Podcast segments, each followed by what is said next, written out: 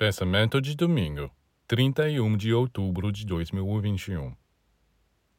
Os conhecimentos dos livros são materiais, riquezas, por que não adquiri-os? Mas o que você deve estar atento é as conclusões.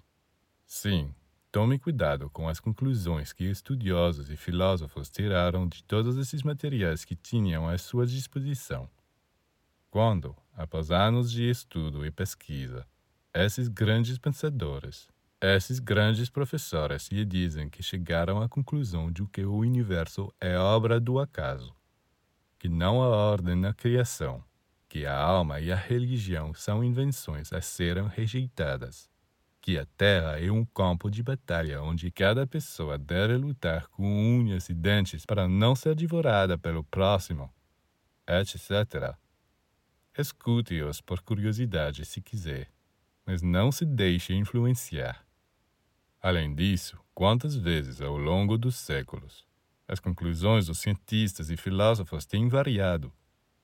Então, por que basear sua vida em premissas tão instáveis?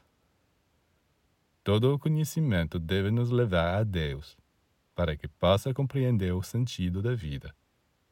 Se isso nos separa de Deus e do sentido da vida, é melhor deixá-lo de lado.